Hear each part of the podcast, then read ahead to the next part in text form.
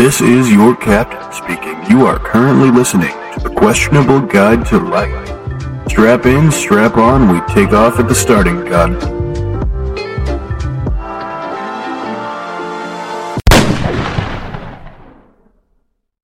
So I, I was pulled aside by the the producer of this porn, and he, he was like, "Hey, listen, you, you gotta stop going up to the the women and honking their boobs and going honk honk." And I'm like, "Yeah, I th- I thought that I was the talent, but apparently I was wrong." And so I put on my size forty red shoes and and just walked on out. You gotta respect yourself. At least he didn't stop you from honking yourself. I mean, yeah. As long as you have complete bodily autonomy, that's all that really matters. Exactly. It's hard for a clown out here these days. Anyway, season two, episode one, we're back. And we have an amazing guest as well. Um, one of my best friends in the whole world. Very knowledgeable scientist, uh, my friend Tanner. You, you keep you keep saying those things. My cat's gonna beat my ass again. I'd really appreciate it. My life in He's spiteful. He's just over here, like about to tip over his water bowl. He's like, "Did I hear this shit again? Do I have to go over there?" Yeah, don't be slicing so. my boy up. Don't be fucking doing it. So we actually have a very good reason why it's been so long. Um, and Johnny knows uh, the story a little better than I do. So so you see what happened was, right? Right. So like in order for me to perform and stuff, I need like Cocoa Puffs, like with lots of milk. You know what I'm saying? And then I like to drink the chocolate milk afterwards. So what happened was I realized that I had run out of milk. So I went to every store. And they ain't had no milk. So uh, I basically went and got a calf and raised it from birth to milking age so that I could load up these delicious uh, Cocoa Puffs that I am eating right now. And here we are. We made it. And this is Bessie. Whoa. Yeah, we have the cow on the podcast as a, a guest guest. So in that in that previous story, um, I also caught a lot of flack for my uh, my flapper girl porn name, um, Urethra Franklin.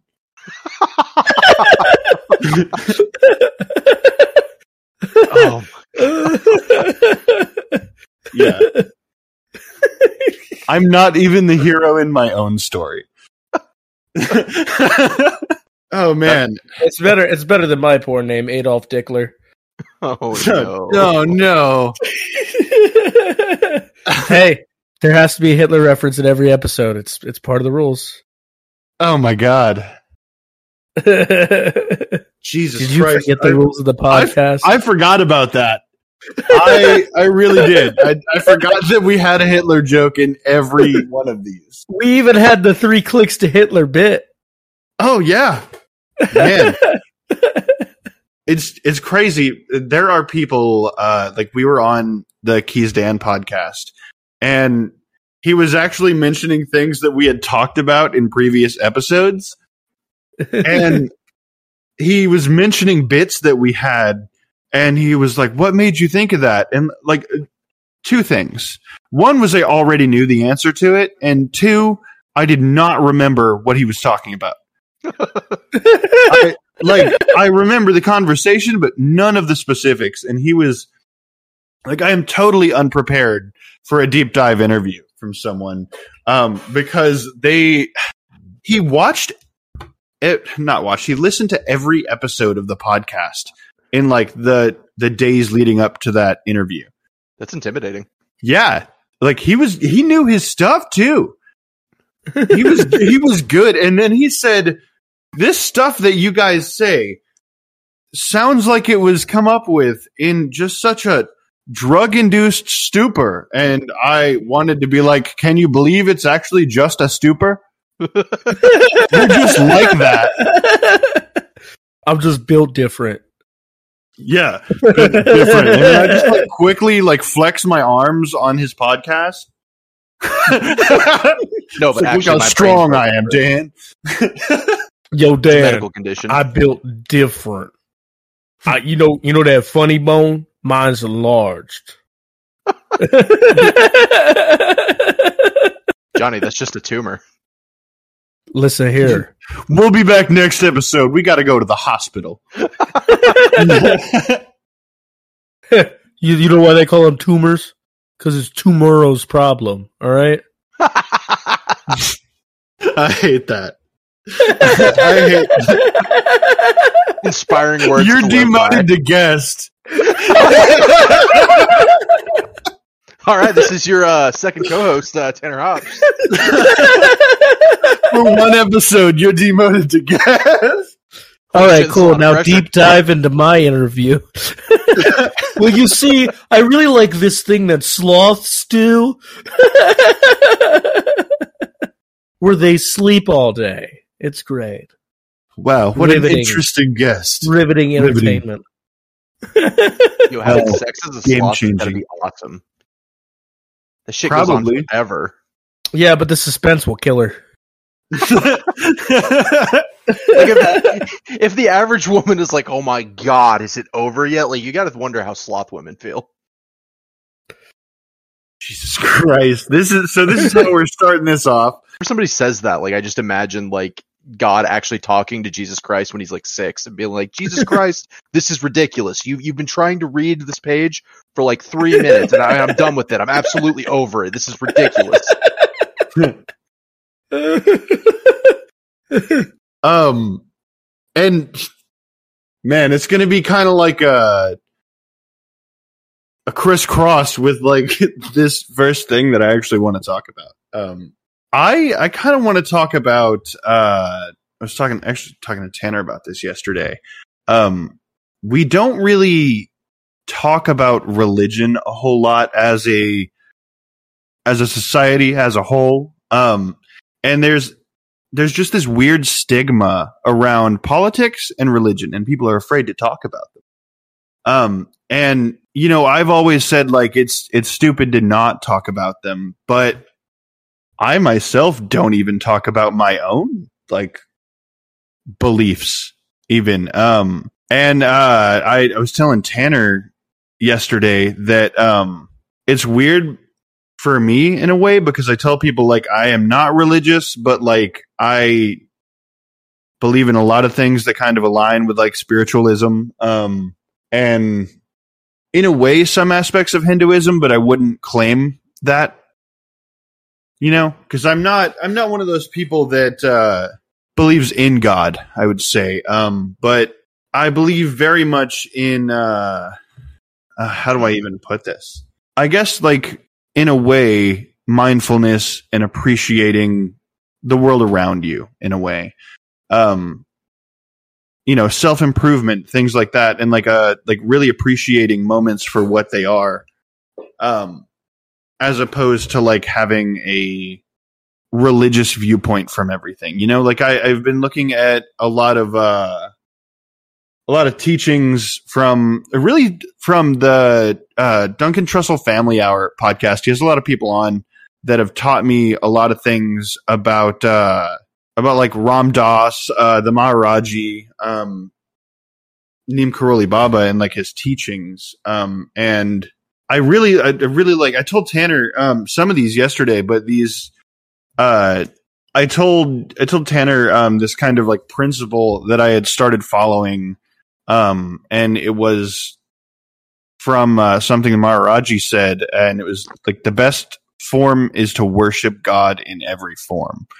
And in that, essentially, what I what I kind of gather from that is, you know, you see insects, you see trees, you see, you know, other people, and in those people, that's essentially God, because that that is the universe, that is.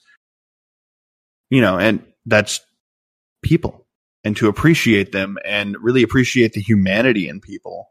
Um, and I, I think that's what has helped me deal with a lot of anger issues and a lot of, uh, cause I was, I was a very angry kid. Um, I, I know I was, a hell of a child to raise. Um, and I, I don't, I wouldn't say necessarily in a good way, uh, because I, I had a lot of like, I went through a lot of turmoil, um, as a child with like, you know, my, my parents split, uh, real early in my life. There was a lot of craziness, um, between them. And it's, it's just a whole thing after that. And finding, in a way, spiritualism kind of like changed a lot of that for me. I, I, and I still, I, I will still snap at people at times. I will still, you know, like get, get defensive like that. It's just not something that you can really, you know, beat. You can just be better about it. Right. Um, and, and both of you as like my, you know, my best friends, you've seen, you've seen that. And like, it's just one of those things where like, you can't really beat it no matter how hard you try, but you kind of got to learn to mitigate it. And so yeah, I don't, you leave, you leave the empty toilet paper roll on the dispenser one fucking time. Yeah. Uh, yeah, that's that's actually like almost an even better comparison. I mean, yesterday when we talked about this, I made, I, you know, we you, you talked about like never really being able to conquer anger, and I was like, you mm-hmm. know, the only people who think that you can conquer anger are people who have never stubbed their toe in the middle of the night. But I mean, that it's in that same vein. The only people who think you can yeah. conquer anger have never been mid shit and seen zero toilet paper on the roll. Yeah, um, that's a special man, kind I, of vulnerable. I loved that conversation actually. And if I could actually go back to that conversation, um, in a way, well, in a way I, I could, uh, definitely go in that direction from what I'm saying here. Um, in that I learned in being an angry person, um, that like, I can't get away from it, you know, no matter how hard I try. And a lot of people see me and, and they're like, like they would be surprised if I told them that, that I, I was, a very angry person, um, because I, I try to be, you know, fun loving and, and laugh all the time. Yeah, exactly. Like I just yeah, try to exude that.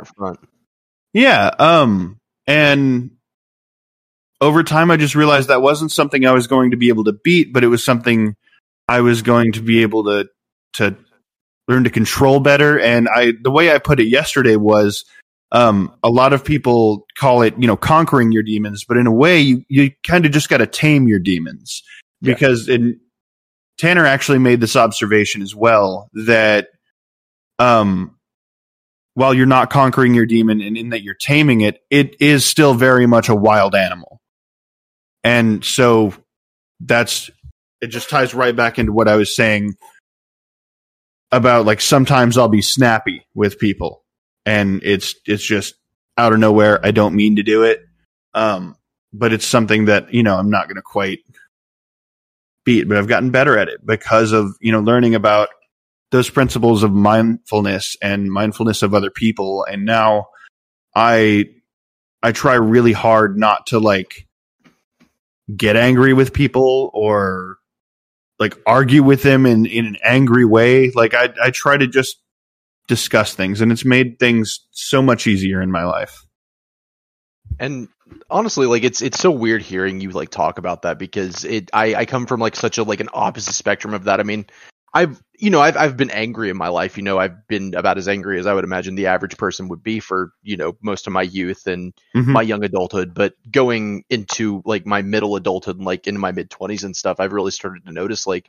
My anger issue is getting worse. And like, I find myself asking a lot, like where that comes from and like what the root of that is. And I, I often wonder like how much of that is like directly related to kind of like my depression and like, uh, cause when, when you, people who like have had depression and like, you know, experience those big bouts of depression, understand that like, it's very easy for you to be able to only feel two things, which is that sadness and that numbness. And it's like, that's sort of been my, my hurdle of like kind of learning to sit with my sadness and process it instead of like pushing it aside or pushing it down. And, um, it's almost as like, as I've started to learn to tame that aspect of my personality and like my, my own struggles that the anger has really come out. And I, I don't, I, I, I wonder if it's, you know, due to, you know, I, I'm not sad about it anymore, or like I, I can handle the sadness. So like the, the anger comes more to the forefront. Um, well, because well, the thing with the thing with anger, right? So, like, this is just my my theory on it, right? So, um, anger is like the purest form of feeling something. So when you go straight from numb to being able to feel again, um, anger is the first thing that comes because you're pissed off at the fact that you wasted time. Um, if that makes sense. Like wh- it's like when um, people quit smoking, or when they quit like chewing tobacco, or they quit drinking. The first thing that happens when they're without that that drug is anger, right? Right. It's the first. It's that short temper of anger, and basically what it is is when you're depressed, your body uses like your like lack of serotonin as a sort of high to numb itself from whatever pain you're feeling. Mm-hmm. And um, once that high wears off, then your body, you know, does the same thing, the same form of withdrawals you would after coming off a drug, which is just rampant anger, the the twitching, the uneasiness, the, you know, the shifty eyes, all that. Like those, those are all symptoms of actually coming down from depression. Right. So, and that and that's why people end up falling into depression ruts too, is because they start uh, feeling like they're becoming a terrible person again, and then it drops them right back into the depression because it's easier for their brain to bring the depression back and get its fix than for them to actually overcome whatever's causing it. Yeah, that's that's actually a really good way to put it. I mean, you know, and it makes sense because we're at, at our core, I like to think most humans are are creatures of habit. You know, we tend to fall back into patterns that are that are familiar to us, and whether that be thought patterns or behavioral patterns. We tend to go for those those things that we recognize and like gives us a sense of normalcy or a sense of um, just normalness in general, really. Um, yeah, I, I'd actually really never really thought of that that way. That's that, that actually makes a lot of sense to me.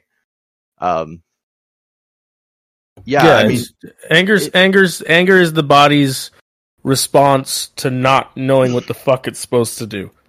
And I and I think it's. I think it's actually more than that because um, in uh, one of the things that um, we talked about when I was uh, studying addiction studies, because before I went down what I actually ended up graduating for, that was my study. And um, one of the things my um, program coordinator kind of uh, talked about a lot was this idea that when you come off of, you know, drugs or alcohol or nicotine or whatever, um, a lot of what you feel is not just anger, but is you, and, and, I, and I love how she put this because I, I've always thought this was very, very accurate. Um, you feel like an exposed nerve. If you've ever had nerve pain, then, mm-hmm. then you understand what I'm talking about. And it's, it's the psychological equivalent of that, to where every sort of stimuli, every interaction has a profound effect on your psyche and on your, your, your mental processes. That you you don't really have that that insulation around it to where you can sort of process it and sort of mitigate the feelings. It's this sort of like direct snap knee jerk response of, you know, stimuli and reaction. And I've always thought that exposed nerve was a good way to put that because I, th- I think at, at my worst, it's it can be something that even even makes me happy. And like I, I find myself going through this cascade of emotions at my worst times. Is like something that makes me happy causes me to feel sad, causes me to feel angry, causes me to feel um, just just anything else. It's it's it's it's a roller coaster ride. Hmm. Yeah, I I can I feel like I can kind of relate to that over like a kind of like a longer period. In that, uh, like I was saying that um, that anger that I would always feel, it really carried from. Uh, Like now, when I was like super young, I was a fucking super angry kid. Um, I did not talk to people. I did not like people. Um, and it kind of got better after I was like probably thirteen or fourteen. Um, when I got out of the, uh, like the foster home that I was in, and I, I got to my dad's, and I decided I was going to try to, you know, do better about myself. And that's when I started just joking all the time. Um, and that, that joking all the time and finding that making people smile and laugh was like what I wanted to do. Um, I think that changed everything for me and, and finding that purpose. And once I started, uh, you know, learning about all these, these teachings and like, you know, the Maharaji and everything, it made me realize that like my form of like meditation and, and peace with myself is making people laugh. And that kind of, I really feel that in that, uh, we, we actually started a YouTube channel in the time that we haven't had, uh, you know, the podcast going. Um, and something that I, I really wanted to say about that is when I'm creating content with anyone, and now uh, at this point I've created content with both of you, and it's it's the same with both of you in that we all have a very improvised style of comedy. And um, even before making content with either one of you, like any conversation we have, we just we laugh all the time. And even though our YouTube channel is like just such a small production right now, um, it's amazing being able to make content with people that are so talented with comedy, because like you have funny people, and I get told that I'm funny a lot, and like not to, you know, not to suck my own dick or anything, but like, but Please, like I get means self blow away. Oh, so yeah. After this podcast, suck that dick. Suck that dick. Yeah. Be comedically gay. Um, yeah. Be comedically asexually gay. Yeah.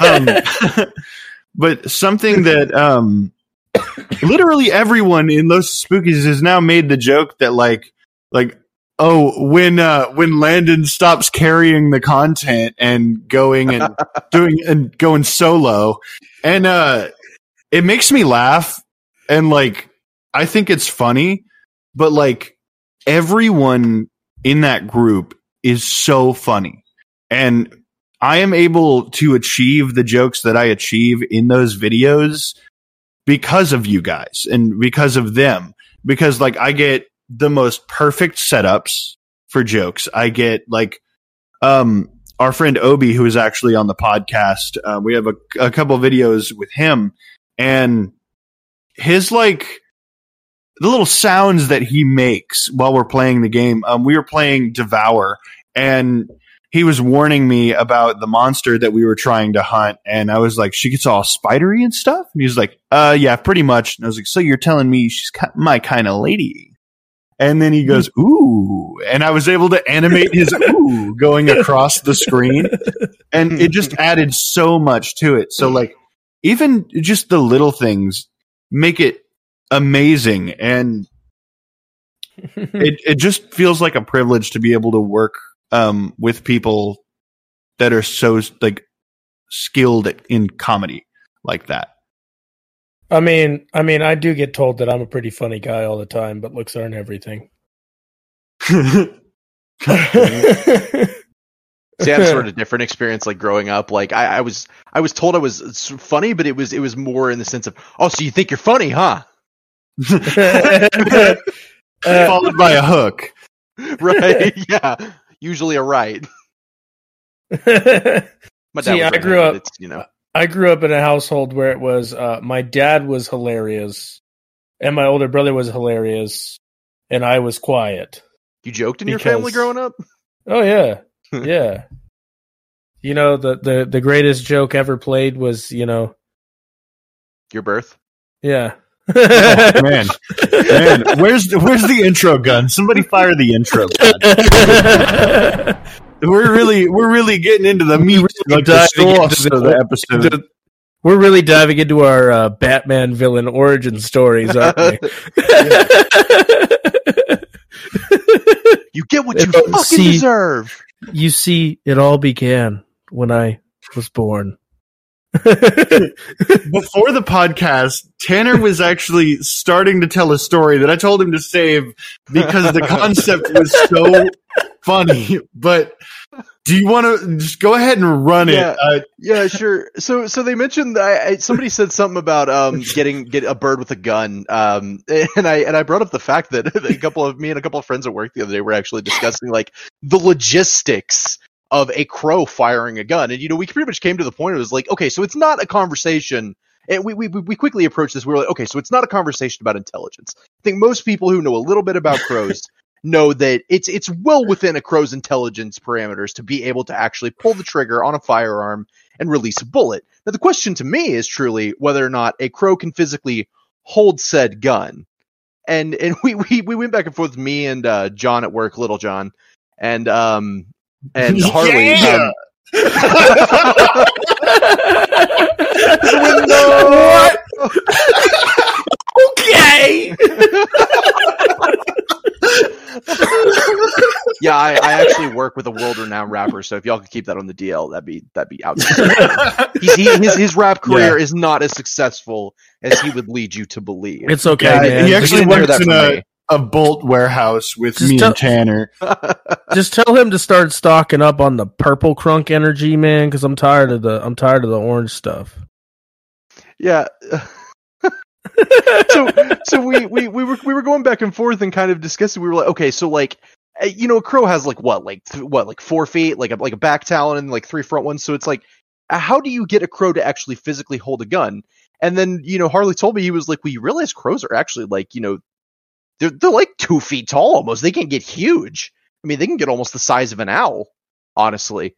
And and and the real deal the, the real deal breaker for me is like, crows have been shown to like establish a frame of communication. Like they will they they can like do like dances and stuff to like essentially show direction of food and such. Um so if if, if crows are capable of communicating on that level and like cooperating, I think there's no question in my mind that crows could like operate together to hold said gun. So I, I think that I think that the when you when you ultimately ask the question, can a crow kill me with a gun? Yes.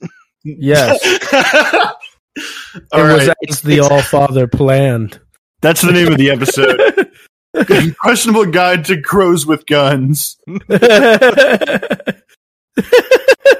Bro, crows don't fuck around, dude. They're murder pigeons. They yeah. simply find out. That's it. Right? Yeah. How yeah. to shoot guns. Yeah. Yeah, why you why you think that the, the Norse used them as uh, Odin's messengers? Because them motherfuckers is conniving. Hey, I, you know crows are seriously dangerous when even the Vikings were scared of crows. Yeah, can't wait till we get on Dan's podcast again. And he's like, he's like, what was that about crows with guns? And I'm like, I can only explain it to you, Dan. I can't understand it for you.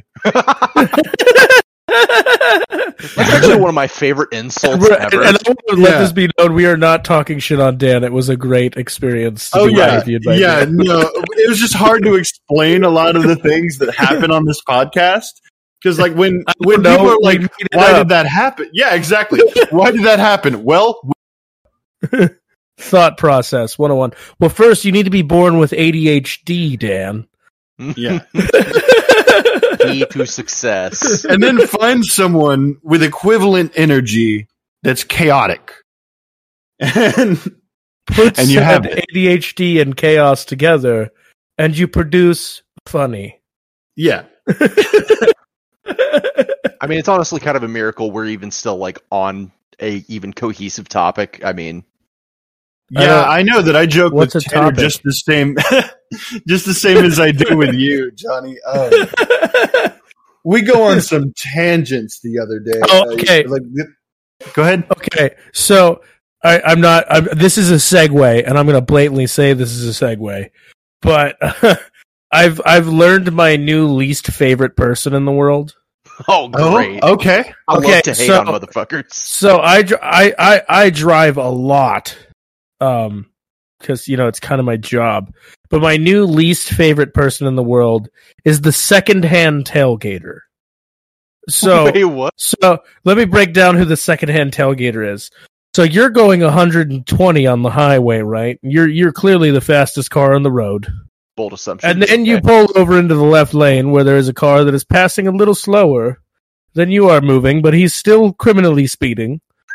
um, And and some guy behind you who is slightly more criminally speeding than that guy decides that you are now way too slow for him and starts to tailgate you because you're leaving the other guy with room to finish his pass. That guy can go suck a dick. I hate secondhand tailgaters. So my new thing is I slow down a little bit when they get behind me, and then when they go to pass on the right, I fucking swerve at them so that they go off the fucking road and I don't have to deal with them anymore. Well, you know, this does still follow like the, the, the primary rule of the road, which is the only rules anybody needs to know about driving anywhere, is that everybody driving faster than me is a maniac and everybody driving slower than me is a grandpa.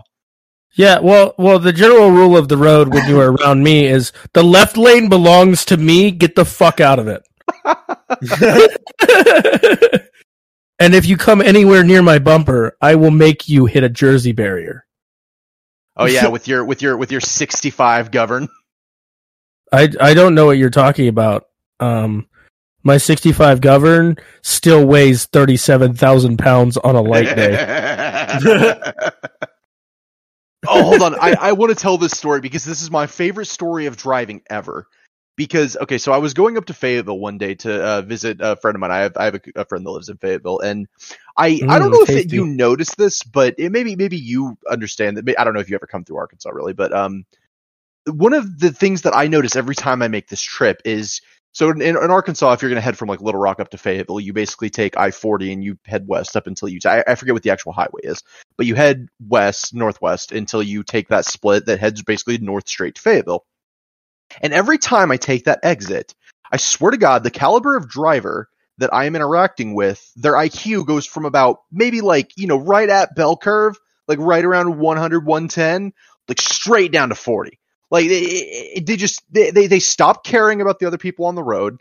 They have disregard for all laws. They, the the speed limit is a suggestion, and they're actively seeking your demise. I, it's it's I, I wouldn't even say this if it wasn't like a consistent rule that I have to tell myself every time I like make this drive. Just just remember, when you take that turn, the first sound you're gonna hear is brakes squealing, and then afterwards you'll only hear. Accompanied by the sound of twisting metal.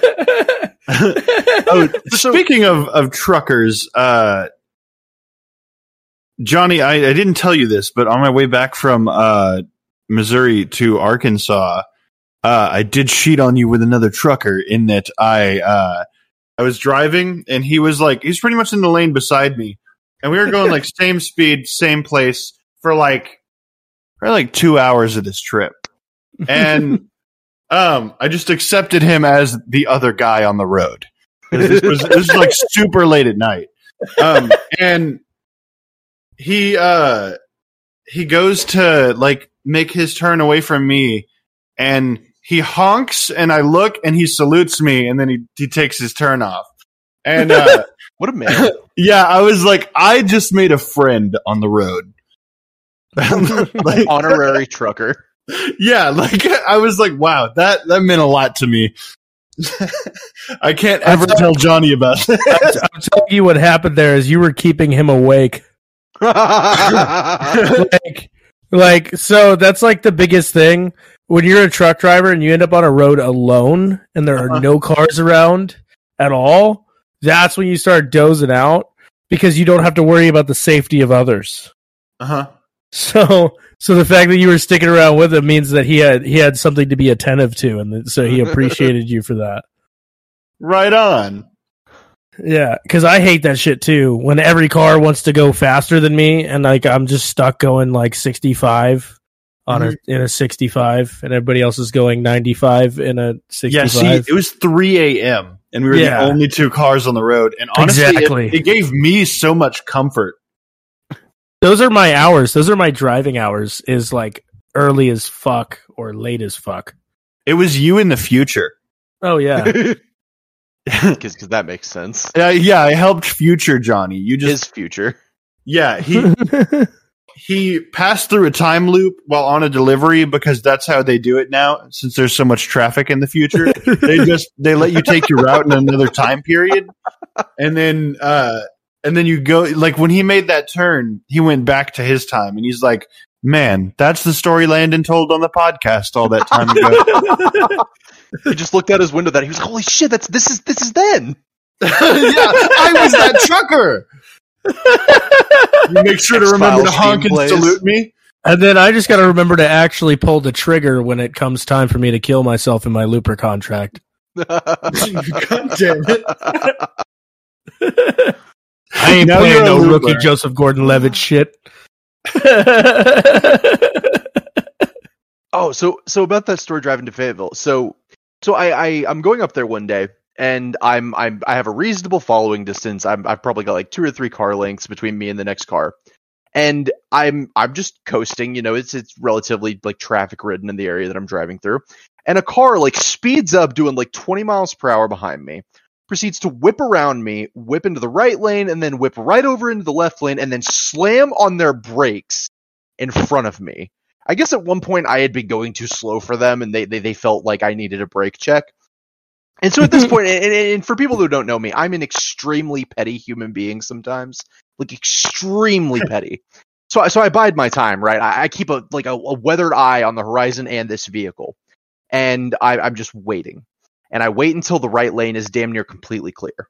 And I, as soon as I, as soon as I see my window, I whip over into the right lane and I put the pedal to the floor and go as fast as my little four banger will fucking take me. And I shoot in front of all this line of cars, in front of the car that passed me. And I get right next to an eighteen wheeler. This is a two lane highway at this point, by the way. And I get right to the left of this eighteen wheeler and I just set my cruise at like fifty-five. For like the next like half hour until I get to Fayetteville. It's like easily my like I, I've uh, the few times in my life that I feel truly proud of the pettiness accomplished, that is one of those times. And you were driving, so you could safely say that you were Richard Petty. Yes. Yes. Normally uh, I say you're being very Tom Petty right now, but that was a driving incident, so you were being very Richard Petty. Hmm.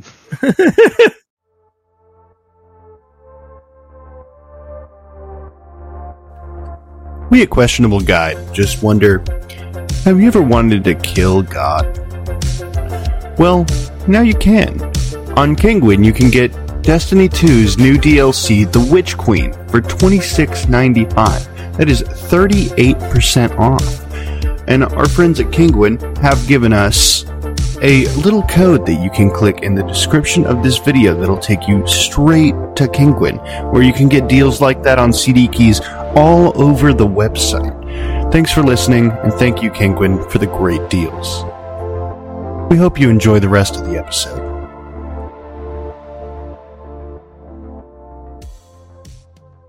Johnny, I have a...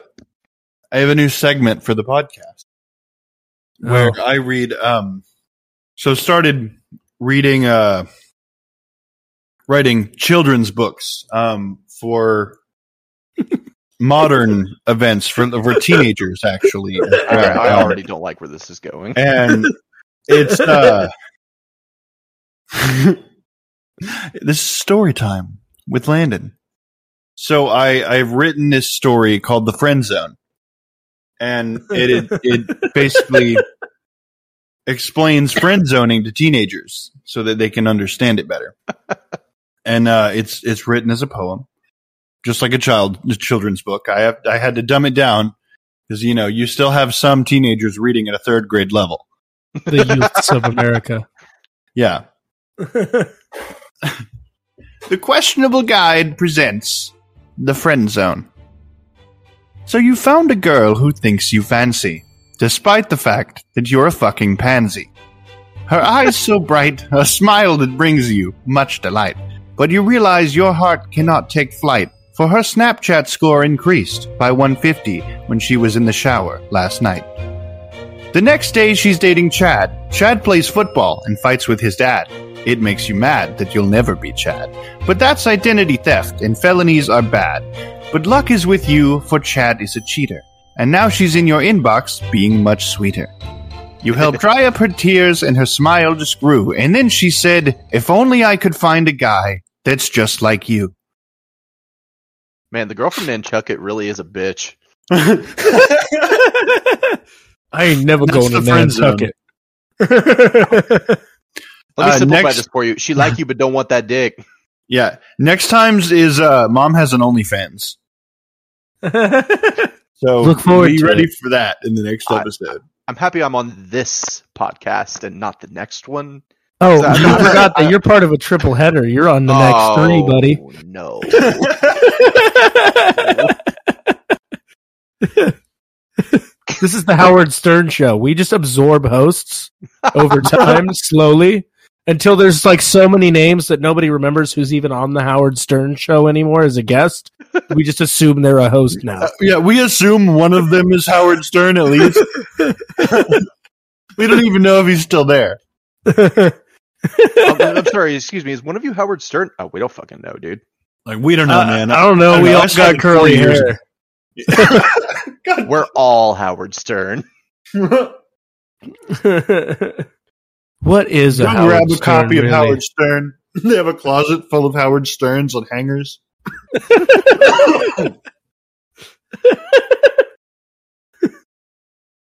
Hold on. It sh- it shocks nobody to see Howard Stern in a closet. Oh my god. Uh, it's okay. So, uh, so somebody was, uh, I, fr- I think it was Jason in the chat the other day said something that was like, uh, what, what is it? What is it? It was like, thanks, Laugh Man, or something, like he had a typo. Yeah. And I was like, I was like, Laugh Man. Imagine that as a superhero, like the least covert superhero ever. His superpower is just that he laughs really loud. So, so you get you like set the it's scene. Just annoying. you just you just set the scene, and it's like it's like a Hollywood movie premiere, and it's and it's just like it's just like from the studio that brought you Spider-Man: No Way Home comes a new form of hero, Seth Rogen. What you're describing is a supervillain. In the city, there's crime everywhere. Spider-Man, no comedy. Basically, we made Footloose with a superhero, but it's a town that never laughs.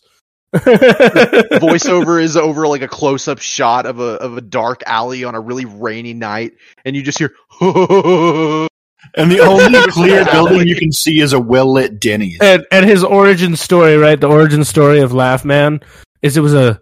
It was a harmless game of hide and seek, and he was chosen to hide, and he couldn't stop laughing when they w- walked past his hiding spot.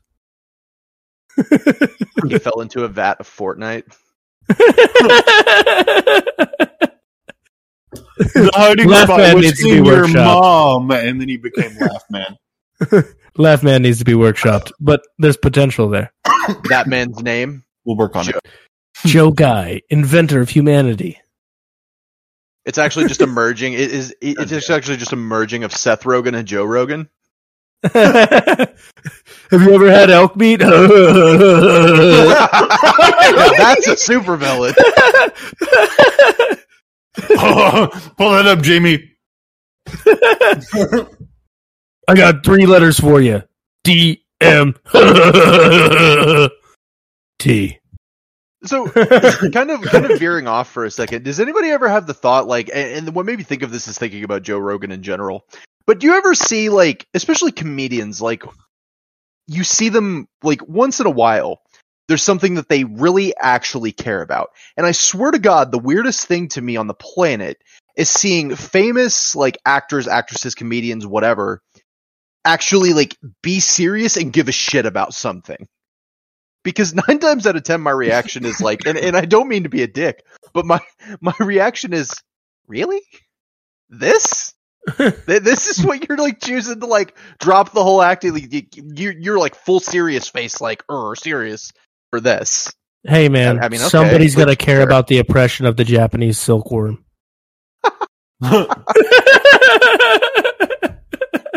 For only ten cents a day. You, too, can get ripped off so that I can make money off of a charity scheme.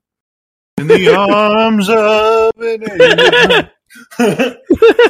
Dude, honestly, honestly, the there are some, some people who, like, go gung-ho for something, and then you're like, oh, it's for that one charity that literally just gives rich people tax write-offs, and the C E O of the charity didn't they get sued for like seven hundred million dollars last year?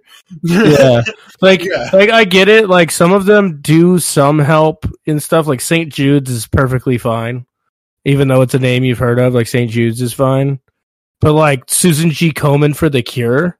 Oh yeah, like that. That one's fucked. And then you got ones is like it? Autism I, Speaks is fucked. Oh, like, yeah. You know what I'm saying? Like, dude, honestly, if I've heard the name of the charity, I'm like, yeah, no. Nah. Like, and that's like, if they have enough money to run an ad campaign, where the fuck are they spending?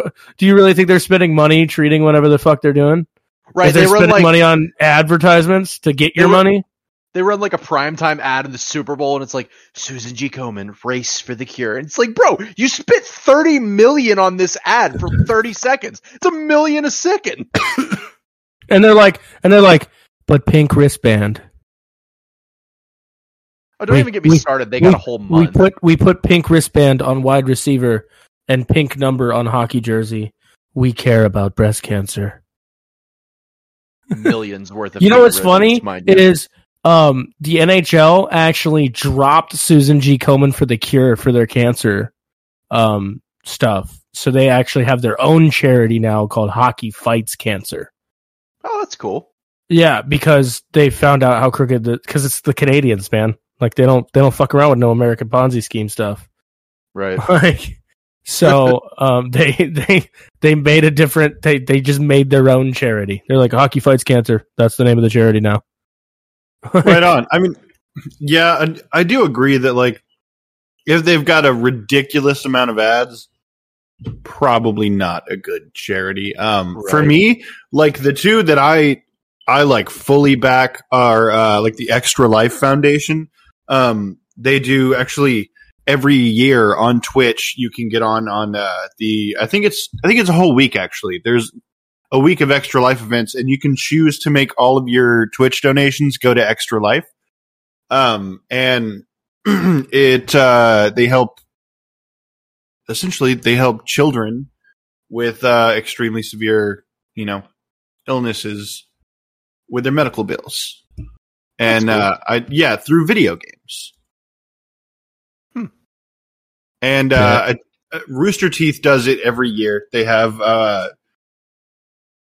Yeah, so I actually just pulled up their thing um, here so that I can actually talk more about it because they're like, they're amazing. Um, so Extra Life, uh, they have raised over one hundred million dollars for sick and injured kids, uh, and it's and all the donations go to children's hospitals. Um, and then also the uh, Ram Dass Love Serve Remember Foundation, um They're essentially, um, I know they do a lot of, uh, like, retreat, st- like, type stuff to help people um, that are going through a, a very extreme amount of, like, mental, mental illnesses and things like that. And uh, those are, those are, and I've never seen an ad for either one of those. hmm. You know, you know what? Uh, all right, so I have, I'm going to tell you both my, my favorite form of charitable donation uh-huh. and least favorite form of charitable donation are. Um, my least favorite of all time is the Wounded Warrior Project, um, because it's literally like like five percent of the money they make actually goes to wounded vets, and the rest goes to making fucking T-shirts and bottles and fucking paying their C E O. How when, else will people know that and, there are and the other thing, the other thing, and the thing that really bothers me about it is like if you want to donate to the military, you donate to the, the best thing you possibly can for the military, and that's the fucking Red Cross. Right, right. Like donate to the Red Cross, donate to the U S O, donate to actual government programs mm-hmm. that that work on the military bases and are interacting with soldiers every single fucking day. Don't give it to some corporate sponsor because they put their fucking logo on an Under Armour fucking water bottle. Yeah, I agree. I mean, one of like, the few things that I actually donate to is, it, it, and I and I constantly find myself wanting to donate to like other organizations. But first of all, I'm poor, so fuck off. Second of all, Um, one of the few things that I actually do donate to is Wikipedia. And I, just because I enjoy that there's like a source out there, even that, you know, it's not always like completely well cited, and it's not always like it, there's a lot of, because it's crowdsourced, people can go in there and fuck. But a lot of, I, I found that there's a lot of information out there on Wikipedia that is entirely accurate and really well sourced. And I do donate to Wikipedia just about every year, a couple bucks, just because I think that, especially in areas of the world where, especially with as prevalent as V P Ns have become, um, having a source out there that just is all about putting out information the best they can, I think is just really useful to humanity as a whole. You know, you know how I know Wikipedia is not doing the best they can? It's there's, there's, there is no page in the entirety of that web encyclopedia dedicated to a little podcast I like to call A Questionable Guide to Life. And it needs to be um, fixed uh, pronto. Yeah, so Wikipedia, we know you're listening. Um, yeah. And everyone else that's listening too, uh, Netflix, H B O, uh, shouts out to Joe Bizzle. Yeah. Uh, the J B Z. Um, hey, by the way, you're supposed to stand where they put the X tape on the ground. Yeah. No, turn around. No, no turn around. No. You're facing the wrong way, Joe. No, over here. Right here. Okay, yeah, right there. Uh, he he left. He's gone. Okay. Thanks for stopping by. and and uh, just just to be just to be fair, um, we're also watching you listen to us, Cheeto Man. We love. We, we we we also hate you. Please please please don't. Run again, um, just to be fair. Oh, but you know uh, he's gonna. Yeah, and I'm still gonna vote third party. uh, you know what's funny is I don't vote third party because I believe that the third party candidate is gonna win. I just want somebody to take five percent of the popular vote so that there's another choice. I mean, I, I I actually feel like that's like one of the biggest myths is like third party votes don't work, and it's like. I mean, is, is I mean, third-party voting not essentially think about how... It, think about it. When we were presented with...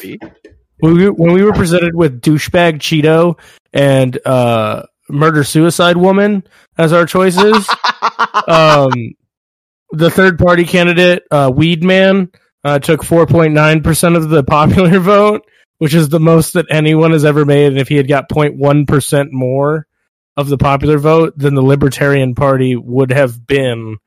officially recognized as a official party of the United States and gained a seat at the debate table the next year. Wow. I did not know that. Yep. That's incredible. Yep. Yeah. And uh, uh, names redacted, by the way. Angry Cheeto Man and Murder Suicide Woman almost were taken down by Weed Man. Wow, this sounds like a fucking comic book, but just real life. I hate that. Will you just will you describe will you describe uh, politicians by what they're famous for? It's great. Just be like, Welcome. you know, you know, you're like you're like uh, abandons his state uh, during a flood. Zodiac killer. Like you know who I'm talking about. Yep. Welcome to the stupidest timeline. If I if I say dumbass waitress who's in over her head, you know who I'm talking about. Well, let me just say, yes. uh, I this is very petty of me, but when people ask me, like, who did you vote for, I like to get a rise out of them and tell them, oh, I don't vote. and, and, like, I, I'll either get, like, oh, I respect that, or, like, someone will get mad. And I Dude, just think people- it's, it's funny because I'm like, I voted. Well, my whole thing is, like, what, all right, so the two places that I've lived, right, in the past... like seven years were Washington State and Colorado. There's no, it doesn't matter who the fuck I vote for. Those states are going blue regardless. Yeah. Like, because every fucking Democrat in the world moved to those two states when they legalized weed. Right. Well, and we're covering all the taboo topics today. As yeah, someone well, I mean, like family in Colorado, it's like the people who have been in Colorado for years hate that shit. Yeah, I know, they I know. Hate like, it. But my whole thing, my whole thing is like I don't side with either party ever, and we, we make we make a point to say this. We are like very moderate yeah. in here, and it's like right. it's I'm I am an independent voter, right? But yeah. independence only carries you so far. Like the only way that an independent voter gets their vote, like to fucking count, is if they're in a swing state. Like, well, I mean, straight up. It doesn't really matter what my political beef beliefs are or like what, what who I would even like try to support, because I major in environmental science and climate change is like really important to me. So every time I watch the debates, I go, ah, you're all so stupid. It's pretty sad when they had to use a twelve-year-old to tell the U N that they're fucking up.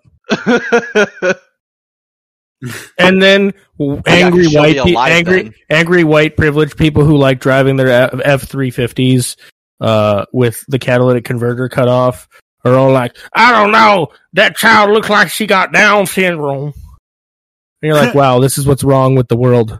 Well, you know, they're really getting theirs right now. Gas is, what, four dollars, four fifty, five dollars a gallon? Like, mm. Yeah. It's just, it's... I don't know. I, like I, the problem. The problem is the like the invention of the the political meme, right? Like oh God. The, the invention of the political meme has literally turned politics into the movie Idiocracy. Yes, like because it's it's like you're either so far left that like you literally would like sell your kidney to somebody who already has four kidneys. Or you're so far right that you're willing to step on somebody's throat just to make it so you don't have to pay taxes. Right. I mean, I would go as far as to say you're willing to step on somebody's throat just to make sure, sure someone else doesn't pay taxes. Something Not that even you. Absolutely yeah. angers me about being, you know, moderate and, and telling people like, oh, I, I don't I don't just pick a side. They're like, oh, that's that's a cop out. It's like, first of all, one, fuck you. Yep. To, two, why should I pick a side and just pick that side every time, no matter what they believe in? That's the real cop out, right? Well, it's like just, you don't know, have to have a belief it's, it's, system. You're just like, I vote yeah. the, I vote the I'm blue guy. Yeah, like every time. Like that's the problem is nobody votes conscious vote anymore. Like, well, I guarantee you, like, I'm not I'm not a Republican and I'm not a Democrat, but if you presented me with, like, Joe Biden versus Mitt Romney, I would vote for Mitt Romney all fucking day. I'd vote for Mitt Romney just because he's younger. Well, not even, not even like, as an age thing, but, like, he was the only one of all of the Republicans who actually voted yay in favor of impeaching Donald Trump. Like, so if he has the balls to, like, and, it, and I'm not saying that Donald Trump should have been impeached either, but, like, I'm just saying, like, he had the balls to go against his party, which is what we need in a real politician, is somebody who's willing to fucking vote their conscience. Right, whether or not that was the right decision or not, it's like that's what Mitt Romney believed to be the correct decision, and rather than toe the party line, he stuck with what he believed which was correct. And if there's anything missing in American politics today, it's integrity, which is what that shows. Honestly, until we make, um, like these, these are things that need to happen, and both sides agree that need to happen. Term limits for Congress, and we need to get lobbyists the fuck out of the uh, the the Capitol building. Right. That's that's the two. Th- Special interest groups should not have a say in government.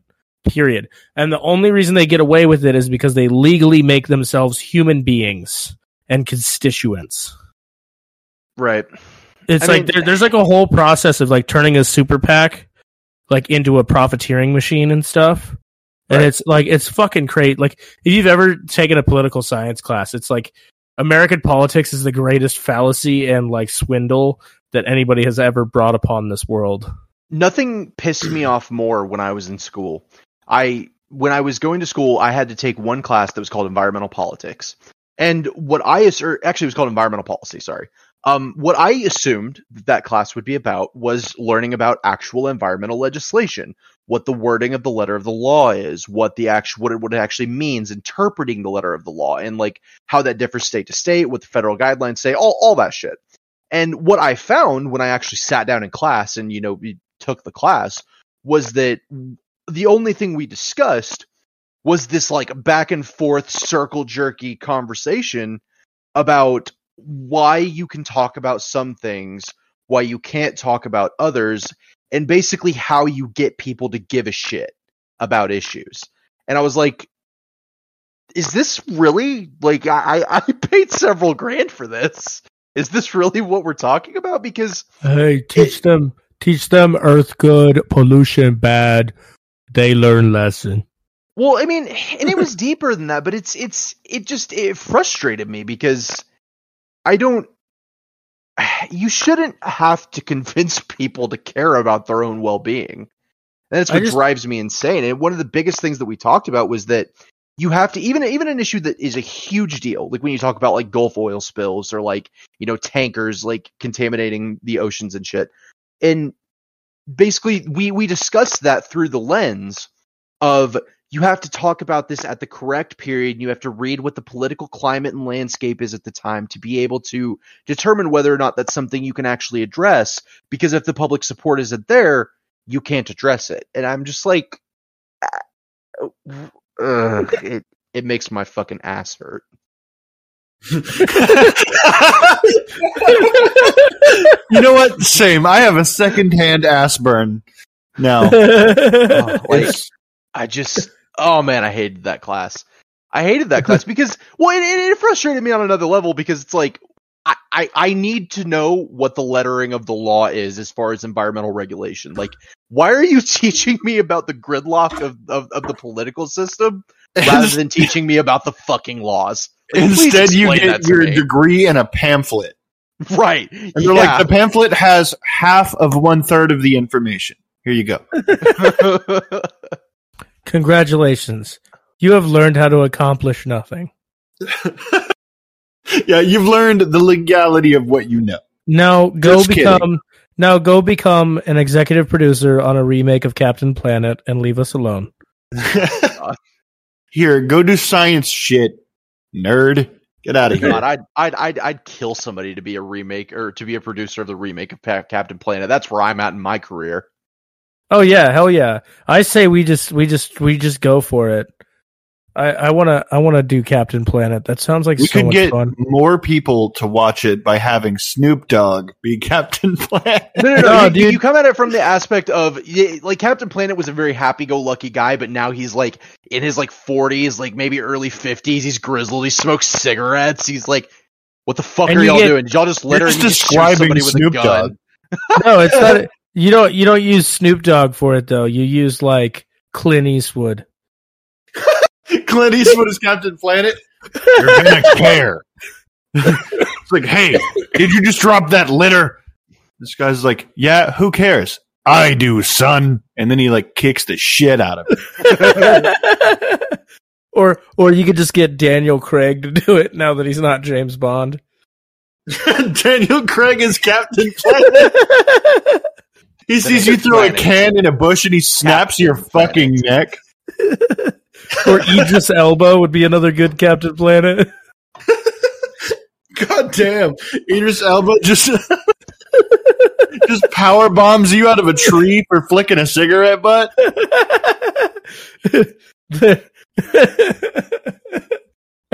Yeah, dude, just just imagine it like like but I want to make it like so mind-numbingly ridiculous. Like Captain Planet just literally goes to like an oil rig and just like murders literally every worker on it because there was an oil spill. Yeah, it's a, like a very problematic Captain Planet because like he's there to punish you for the environmental factor, not the crime. Oh yeah, and then he then he just hides in the hole in the ozone layer where you can't see him. God damn. Yeah, I hide on the dark side of the ozone. Someone in a bank robbery fires a gun, and he comes in there, and he just straight executes them because that stray bullet hit a plant in there, and then he doesn't stop the rest of them. Like, have a nice day, and care for the world, and, like, flies out of there. It and was then just he about the plant. The carbon out of the fucking barrel of the gun. Yeah.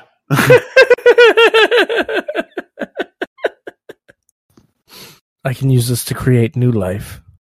This is just like this is D C's Captain Planet, dude. It's just no. I think we're literally just describing a Doctor Manhattan movie.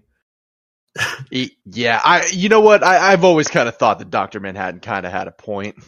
Doctor Manhattan is Captain Planet. If Captain Planet didn't give a fuck. Look, you guys are a plague. Just let me do my shit. Yeah, like that's literally that. Literally, Captain Here, Planet. Captain Planet and Doctor Manhattan are the same superhero, and you can't you can't tell me they're not. different costumes. It's like when I go in a game, I they have a funny character and a serious one. It's just like when you're playing a video game and you like go back to like the sixties, seventies, like old timey like outfit that the character wore, and it's like the modernized version. Yeah, or I, I go and I, I play as my character named like Neep Nop, and he has like one eye that's like up way above his forehead, like created just absolutely ugly. And then I have John Steele. My other character is John Steele, super soldier. And then you have Neep Nop. Neep Nop is the stronger character. I play as him more.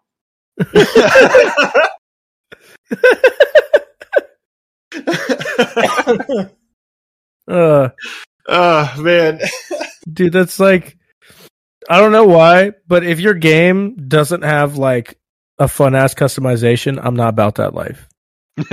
Yeah, like, if I can't be absolutely silly with it, but also make a really cool character, then I, I not for me. I'm like, I'm like, if you if you aren't meeting the SmackDown versus Raw two thousand eleven fucking standard, get the fuck out of here.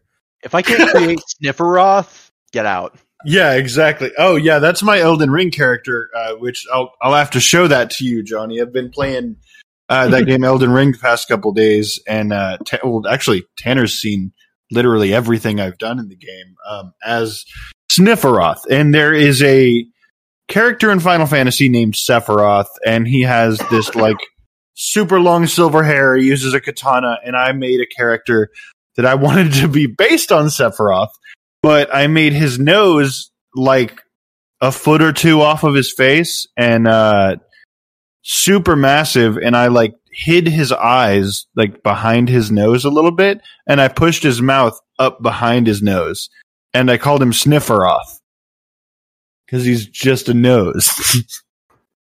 uh, oh, it's fantastic. Let's just say that he'd definitely be voiced by David Schwimmer. I always imagined him being voiced by Alan Rickman, personally. Damn, that, that voiceover would be so intense. Just the sound of maggots eating flesh. Oh my God. Got him. I'm sorry to all of you Harry Potter fans out there, but so the dark humor needed to happen. Sephiroth, what do you think we should do? It's like, oh, that's disgusting. I think I have a better plan.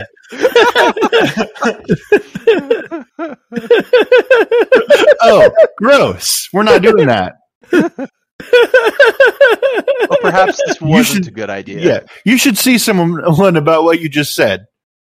Oh no, all the letters we got were right. God damn. So, I can't wait for the new Harry Potter game though. Oh, I'm I'm so excited for that. We're gonna make so much content with that. And oh yeah. Speaking of, that's a good way to segue here. Um, if you want to find our YouTube content, you can actually find a link in the description to the Los Spookies Plays YouTube channel. Um, we are also on uh, TikTok and Instagram. We're also on Twitter. It, our Twitter is very unhinged. It's essentially if you took uh, this podcast and made a Twitter for it. Uh, we're very ridiculous. I'm, I'm sure I'm going to share a lot of stories about some of the silly things that I've said. Um, but... You can actually find us there. Uh, you can also find our Kinguin link in the description. And Tanner, it's been great having you.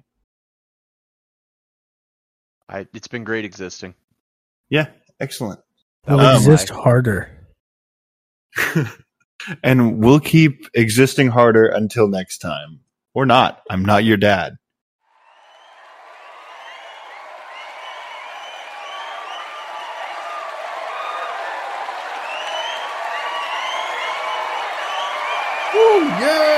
Sheila, please come back to me. I'm sorry. We can work things out.